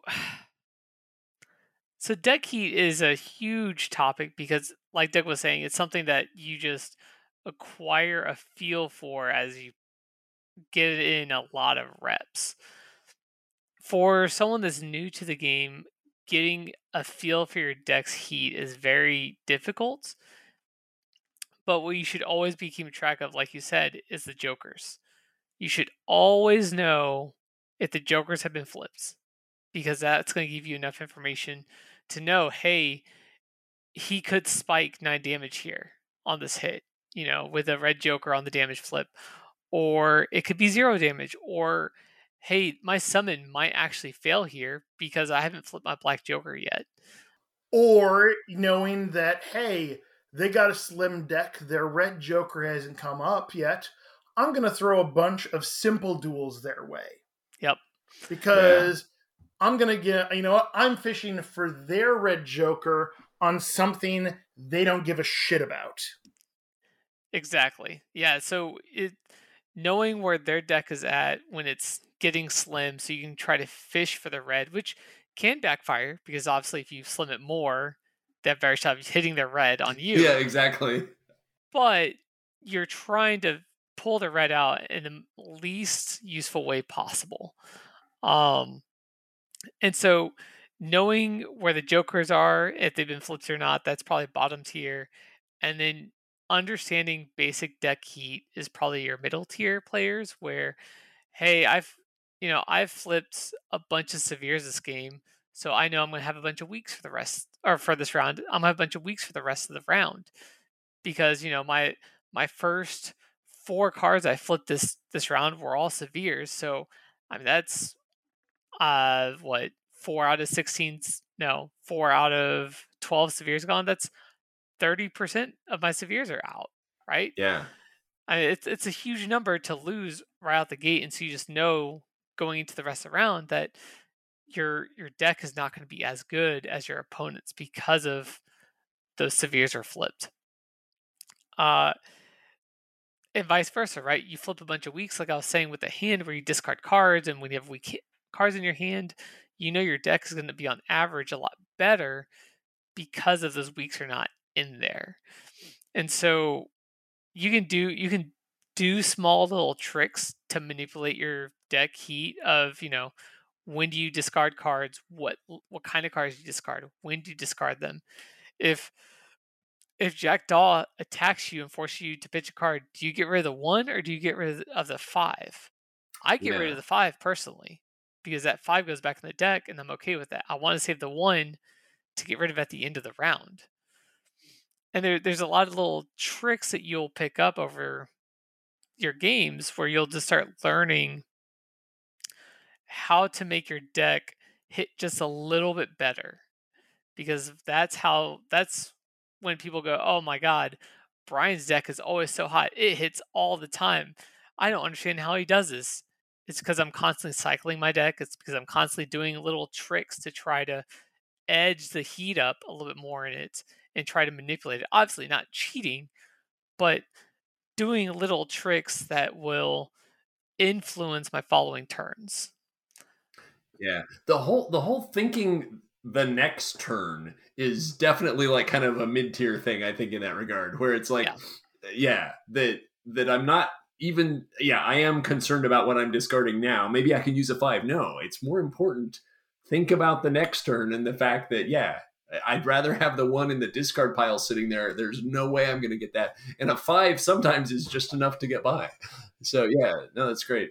and sometimes you know if you you know you stone for cards and you draw your hand and you got like one one two three and then decent cards i'll get rid of the two and the three and keep the ones in hand with the intent of discarding them at the end of the round so i don't see those cards again Yeah.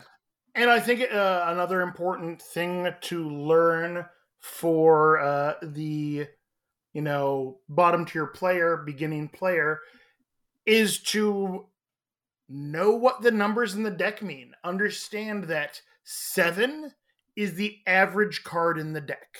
unless you have plus flips then your Yeah. average is a nine I meant Yeah. well, the av- oh, I didn't realize that was how the math was. But the Yeah. average, so the average card of a straight flip is a seven because zero through 50, uh, zero through 14, 54 cards averages to seven.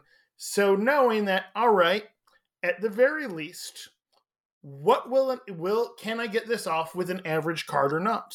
How much is spending this card costing me? It's like, oh, this is a I've got a target number where I need an 8 or a 9 to get it off. Okay.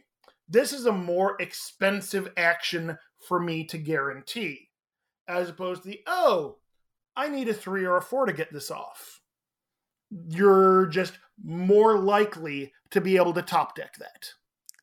my, my favorite ones is when you need a two to get something off and you flip a one i think that's uh, titania right Uh yeah, uh, something like that. And Uh, it, it's also the it's hey, when they flip a one and knowing when you've got a, and it's like, okay, am I going to spend the stone on this? Like, I only need a three or four to get this off.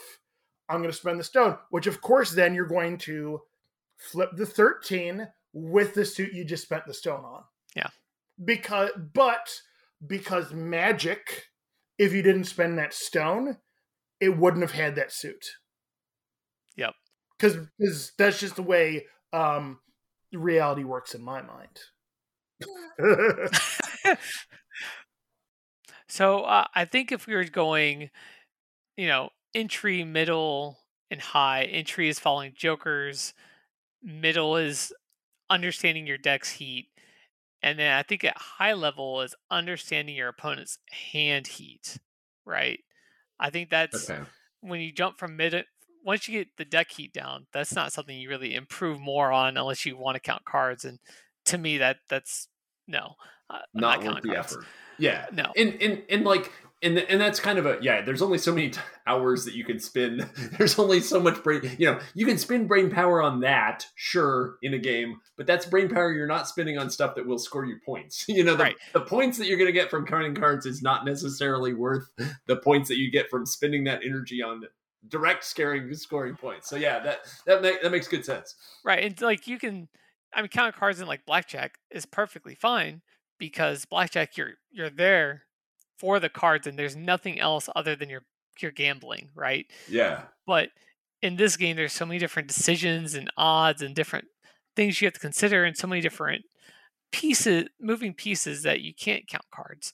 So to me the the the high level is gauging your opponent's deck strength. So, you know, cheating in those cards and understanding where their hand is at will in, will help you become a better gamer because that's going to tell you so much more information. Like, let's say my opponent cheated a 12 in, but they only needed a 10. I know they only have 12s or 13s in their hands, their high card.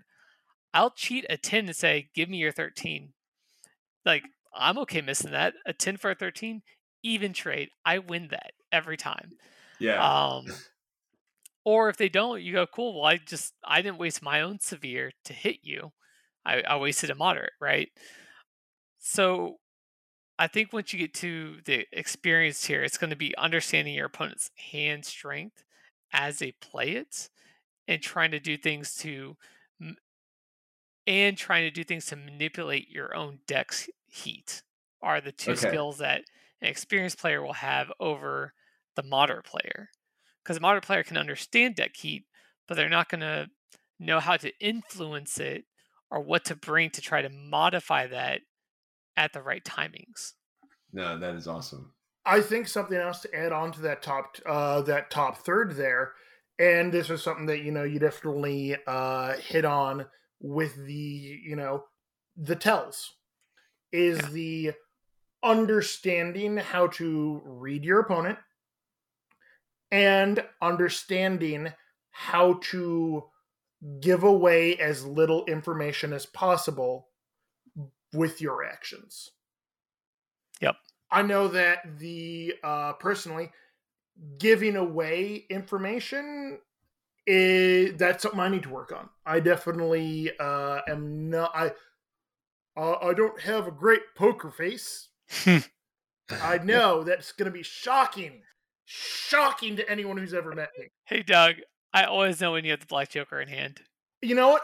The thing is, I am okay with my opponent yeah. knowing I have the black joker in my hand. Yeah. That's actually terrifying to your opponent, right? That that's more mental mind games. Right. And I would rather them know I'm not going to play with it face up on the table in front of me. But if they know I've got the black joker in hand, he will show it to you and go, "Yep. Yeah, I do." I'm okay with them knowing that. And it's the yeah, they can figure it out. But you know what? I am totally okay with them knowing that that there is not a way for me to guaranteed fail something. And I'm okay with them having living in fear of whatever it is they are afraid that I might fail, knowing that I can't fail that. Yeah. Yeah, and there there's no more Jack Black Joker fishing for them. You know, yeah. like yeah, that uh, no, that's great. So okay, so um, kind of as a and, and thanks very much for talking through the the the the card counting kind of kind of question there. That uh, other advice for a bottom third player, and one that I'd specifically uh, like to hit. I'm just going to use the words that came from Bathysphere on our Discord. Uh, nuggets of wisdom surrounding card evaluation management that you think are most important to convey to new players. Um, what insight about the underlying math? You know, we could talk math for hours and hours and hours and pull up whatever multivariable calculator things. But like, what's the most helpful math uh, that new players should know? And then any other nuggets that you have for new players uh, or or bottom third players, even if we're not new anymore. Yeah. So for a intro player, understanding the math, right? like Doug was saying earlier, the average flip is a seven, just flat average. Positive flips are a nine on average. Obviously, like that's not a hard average, right? You can flip a one and a five and whatever, but the average is a nine. Uh, and then the average on a negative flip is a five, right? So that's some good underlying math to understand gauging your TNs on your duels uh, and knowing eh, do I have a chance of top decking this TN? Um, that's a big one. Understanding how many severes there are actually in the deck. There are less severes than there are any other kind of card in your deck. Uh, so severes are much more rare. So when you do see them, that that reduces your deck heat significantly more than it grows by seeing weak cards because there's a lot more weak cards than there are severes. Yeah, that is such a huge point. And like, I remember the light bulb coming on on that, and it was some time ago. This wasn't like last week. Me. well, this, is five minutes ago for you. Yeah, really. no, but it's like seriously for brand new players. That's that's one of the biggest tips I think that we could give to new players. Is like severes. Everyone thinks it's kind of like a third, a third, a third, and it's, it's not. not. it's five, it's, five, and three. You know, it's twenty yeah. weaks to twelve severes. Yeah, like it's a huge difference in numbers. Uh, yeah. I'm sorry, 21 weaks to 13 severes because of the Jokers. Oh yeah, because of the Jokers. Yeah. So uh, those that that is such a huge number for newer players to understand on how impactful the severes are because they're so much rarer compared to everything else. And I, I would consider even like sixes as like weak plus, right? Oh, they can do moderate damage, but are they going to actually do anything? Likely not, unless it's like fly with me or ride with me or something like that, right? Or that, well, might as well use it for a moderate damage. Right. On a, oh, I got a straight flip somehow. All right, moderate damage. Here we go. Yeah. uh, and then also making sure that you understand following the jokers is a big one.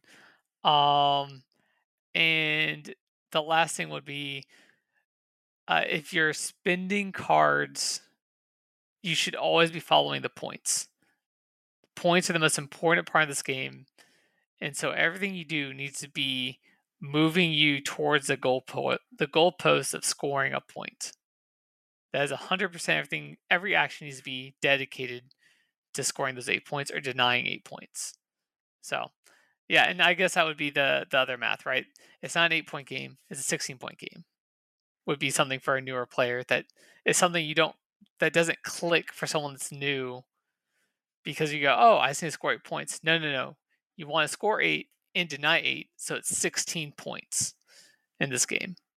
Yeah, keep keep that in mind, and that denying is as valid as scoring, you know. Yes. And so, I mean, winning one yeah. zero oh is the same as winning eight zero. Oh. I mean, obviously, differential is a big deal, but one zero is still a win.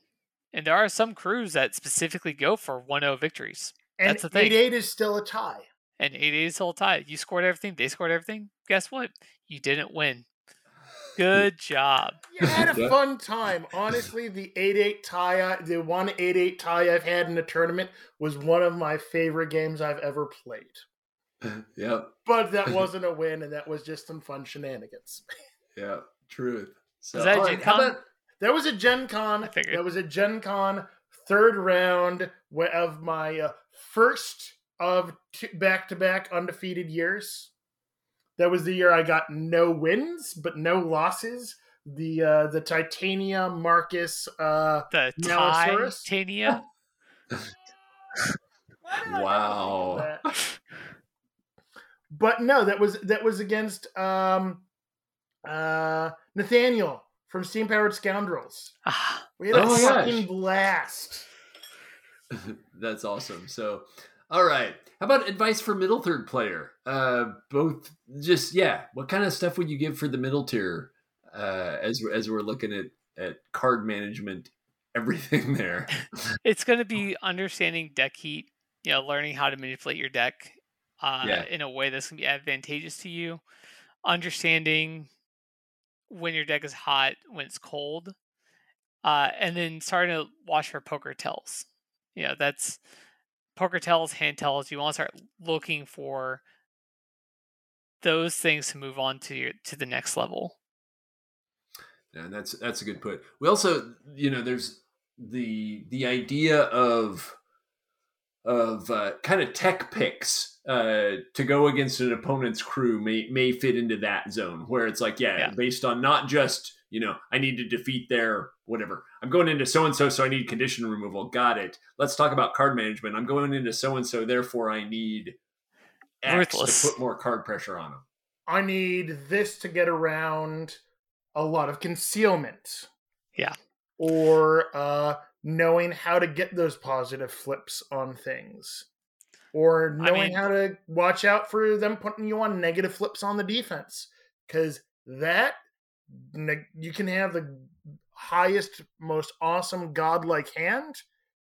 If you're on negative flips uh, to rec- on the defense, Yeah, you can't cheat. can't Have do a, nice damn day. thing about it. And Yeah. actually, you're in a worse spot because your deck is cold. so, Yeah. uh, yeah. So, if you want, if talking about hand management when list building, that that's why you should look at your opponent's key- keyword and figure out what are they bringing to the table. Are they bringing plus flips? Are they bringing terrifying? Are they bringing ruthless? Are they, uh, are they bringing simple duels? Are they bringing card draw? You know, the front of Von Schtook's card is draw cards for tying suits. Like that's huge. How do you mitigate that? Do you bring beaters that don't rely on triggers or don't have built-in suits to their abilities? That way, um, they can't just have an automatic, uh, an automatic trigger, right? Yeah.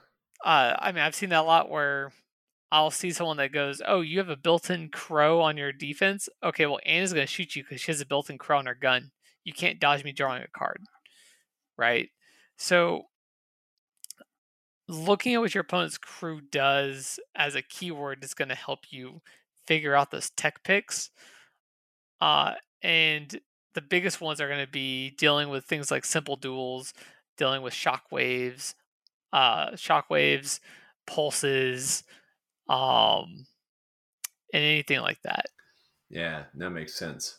So cool.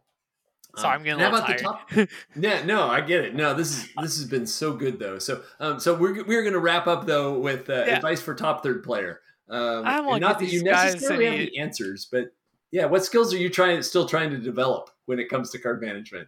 I don't want to give these guys any advice. They're the ones that are going to be beating me. so Well, look yeah, out. let's be honest. A lot of the when it comes to hand management stuff, the a lot of the stuff to learn for the top third player is difficult to learn. The picking up on tells, controlling your own tells, those are hard things that are that you have to learn through experience, and that's why you know there's some people who are winning all the money in the World Series of Poker. Those guys would be great at Malifaux. yeah, I mean, I, I think the stuff I'm still working on is I'm still trying to perfect my tell reading Okay. for people I don't play against constantly. Oh yeah, that makes great sense. Because yeah, it's like it's a tell for for me. You know, if you're playing me, you know exactly or whatever. You know, somebody that you play Right. regularly. Say, I mean, yeah, if I play but- Andre, I know his tells. So playing Andre, I can read him like a book, so I know when, when it's gonna be good or bad for me. He doesn't, yeah, he can't hide anything. But Yeah. if I go to Nova and I play against, uh, I don't know Cody, you know, I- don't know how to read Cody. I don't. Yeah. So I have to figure out how to pick up on those tells a lot faster against my non fellow Texan players. Yeah, no, which is great advice. Yeah. So um, that, and then you'd already talked about that figuring out how to get that last little tiny bit of heat uh, kind Yeah. of out of each interaction of your own crew um, is something the- that, that's a top tier thing. So yeah, the extra heat is a big one uh, that's go- that will help top tier players because figuring out where those those little one percent differences is what matters on the top ta- on the top table, right? That that slight advantage is all it takes to win or lose when it comes down to the wire for these top table players. yeah, and especially because yeah, top table if you lose, then often you're dropping off the podium, you know, Yeah, and so you're just exactly. like ah, yeah. So no, well, we'll take that one percent, and it's worth spending the effort to try to figure out how to get that one percent delta. Yeah, for sure. Exactly. Yep. No, makes great sense. So cool. This has been absolutely fantastic discussion. Um, you got any other thoughts uh, for wrapping up for our audience for for Doug and me as we're trying to level up here? No, I mean I think we've covered just about most of the stuff. I mean, there's definitely a lot, a lot more ways we go deeper into this topic conversation. But I think we're already at two hours on this. Ah, not quite there. We're not quite there, but this has been a monstrously long one. And Yeah. so to all of our listeners, thanks so much for sticking with us. If you got other questions for for uh, for Bryan, please please drop by our Discord, and we would be happy to chat with you. Um, thank you. Oh my gosh, so much. This has been an amazing discussion. Uh, I have loved it, man. I'm hoping our listeners do. If our listeners turned out, well, they're they're missing out, you know. So, anyways, thank you so much, Bryan. Appreciate your time this evening.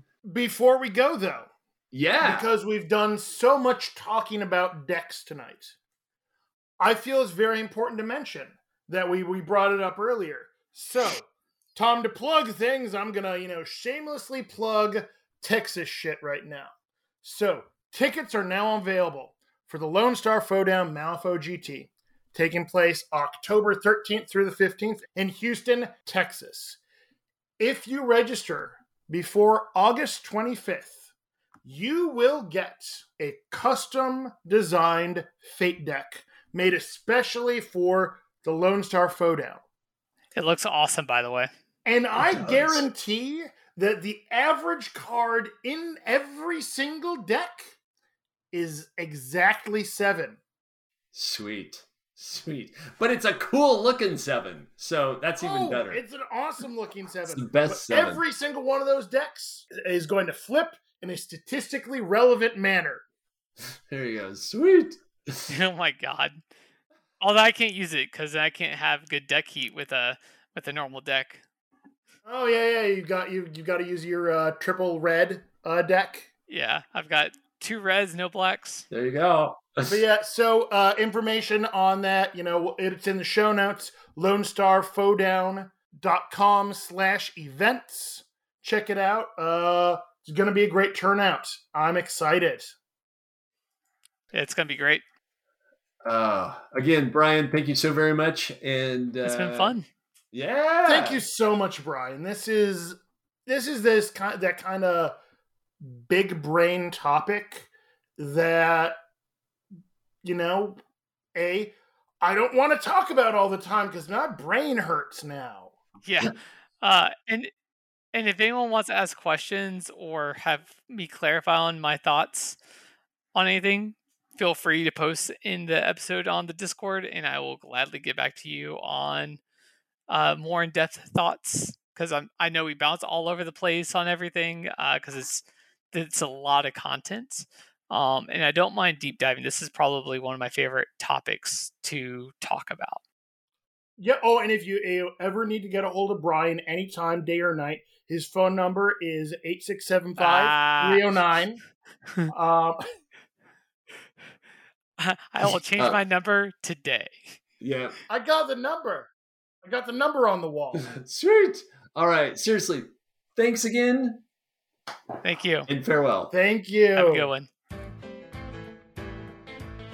Students of Conflict is brought to you by Top Doug Design. Check out topdougdesign.com for all of your Malifaux terrain needs. Top Doug Design, 3D printable designs to enhance your tabletop.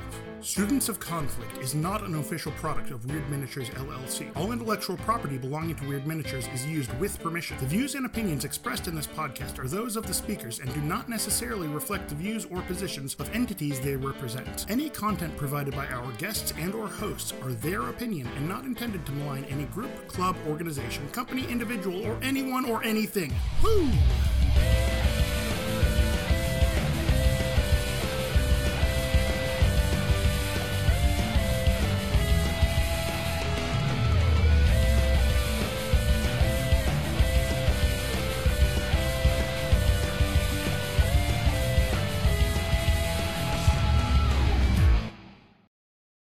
I enjoy wine though, but Yeah. not as much Right. as I like scotch.